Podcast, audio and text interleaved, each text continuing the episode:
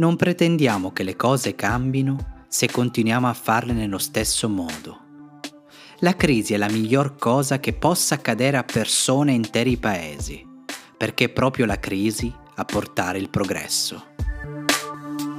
La creatività nasce dall'ansia, come il giorno nasce dalla notte oscura. È nella crisi che nasce l'inventiva, le scoperte e le grandi strategie.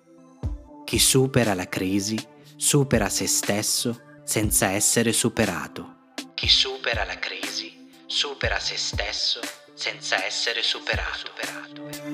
Chi attribuisce le sue sconfitte e i suoi errori alla crisi violenta il proprio talento e rispetta più i problemi che le soluzioni.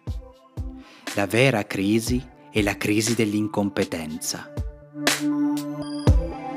Lo sbaglio delle persone e dei paesi è la pigrizia nel trovare soluzioni. Senza crisi non ci sono sfide, senza sfide la vita è routine, una lenta agonia. Senza crisi non ci sono meriti.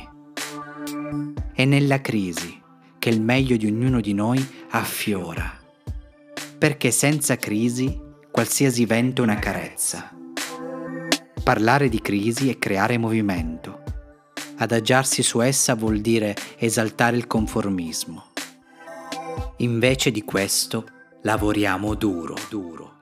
L'unica crisi minacciosa è la tragedia di non voler lottare per superarla.